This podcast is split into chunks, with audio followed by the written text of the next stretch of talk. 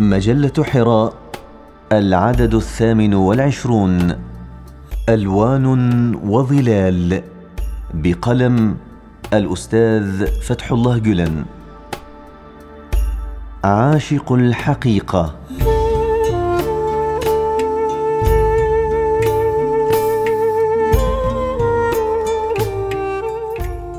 يا عاشق الحقيقة عزمك قدم. وبإيمانك تألق وفكرك نظم وقواك فجر. فإذا حان الحين ونضج الثمر المكنون حدث الانبعاث وتم النهوض.